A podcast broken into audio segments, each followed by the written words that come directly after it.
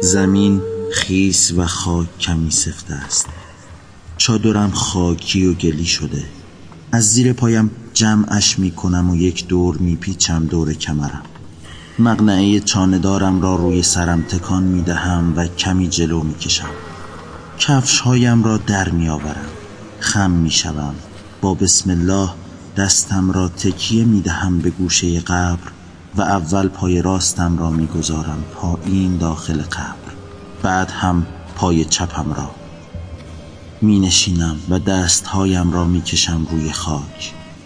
سرما از نوک انگشتانم می دود توی تنم. لرزم می گیرد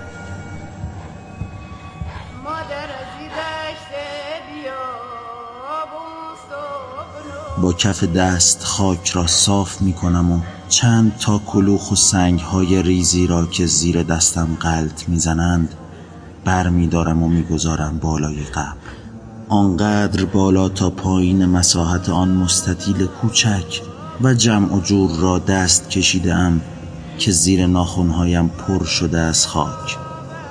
خاطر جمع که شدم بلند می شوم دستهایم را باز می کنم با سر اشاره می کنم تا محمد را بگذارند توی بغلم. با سر اشاره می کنم تا محمد را بگذارند توی بغلم. تنها گریه تنها گریه کن.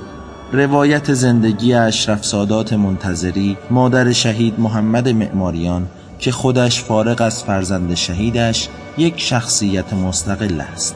چه آن زمان که قدم در مسیر مبارزه علیه تاغوت گذاشت چه زمانی که با شروع جنگ محله کوچکشان در قم شد پایگاه پشتیبانی از رزمندگان و چه آن زمان که بعد از طی همه این مقدمات به مقام رضای الهی رسید و پسر نوجوانش به شهادت رسید.